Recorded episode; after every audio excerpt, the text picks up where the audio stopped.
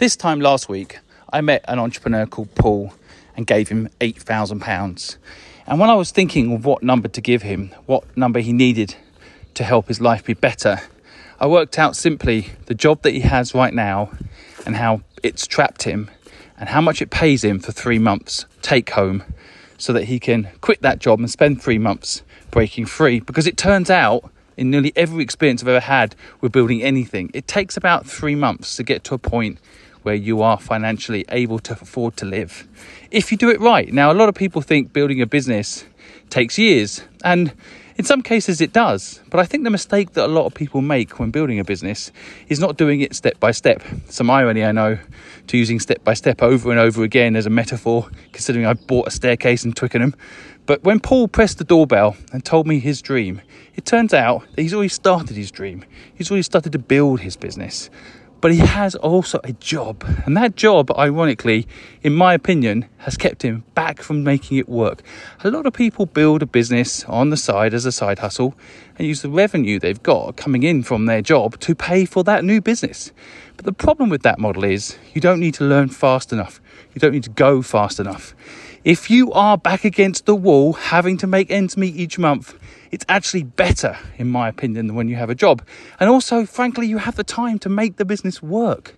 Full-time focus on a business is the only way to really make something work in nearly 99% of cases. Now, I have personally built 19 companies.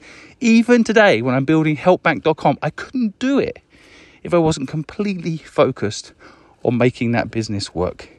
Now, I have a caveat to this, and that is, I'd rather someone started something on the side with a job in hand and actually started that thing on the side than not start at all. And I know for a lot of people perhaps listening to this podcast, you maybe got a job that at least covers the bills and you think that's security. And I do get it. I do. I think when I was younger at 15 years old, when I couldn't get a job, that's what my first instinct was too. Get a job. Get a job, be safe, have some income, pay the rent, and then I'll worry about, dreams and ambitions and all those things later. But the problem I've seen with everybody I know, even when I'm back from school days, that got a job is that they're still in that job. You probably heard it before, but a salary is a drug. It is something that comes in regularly and you lose that hunter instinct. I see a lot of people just lose that ability to go and hunt. And the truth is, when we were back in caveman days, men and women went out and hunted. Now, this is actually not me being PC. It's a fact. Some women were good hunters. Some men were good hunters. Some men had to stay back and lift up the heavy grinding units, big rocks to do the grinding. So men were needed for cooking and preparing the food for later. But men and women went out and hunted in the morning. They used to get up early and go. And there was no fridge, so there was no food to eat when you wake up. You get up and you go hunting. And normally you get back 3 or 4 in the afternoon, depending on the place in the world that you're hunting and the time the sun sets and all that. And even if it's raining and it's difficult, you enjoy it. You're out there making it happen. And you come back with better hunting skills. You come back knowing that if you do not go out and actually get something to eat that day, then you and your family will starve. So what happens?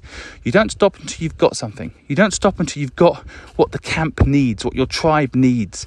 And we need to kind of get back to that and remember, the Vikings have called this concept burning the boats. They get to somewhere, they burn the boats, they can't go back. There's something incredibly powerful around that metaphor. Something really powerful about having no choice but to make something work. And that's what I want for people to grasp. When I'm talking to them on the street and asking them what their dream is, or when people press the doorbell and pitch their dream, often it's their own mind stopping them doing it. I'm not saying it's not good to have a cushion of some savings, or it's not good to have a buffer, a backup. But if you've got a job today and you quit it and start something, you could get that job back. You can get another job. I actually think even that is dangerous.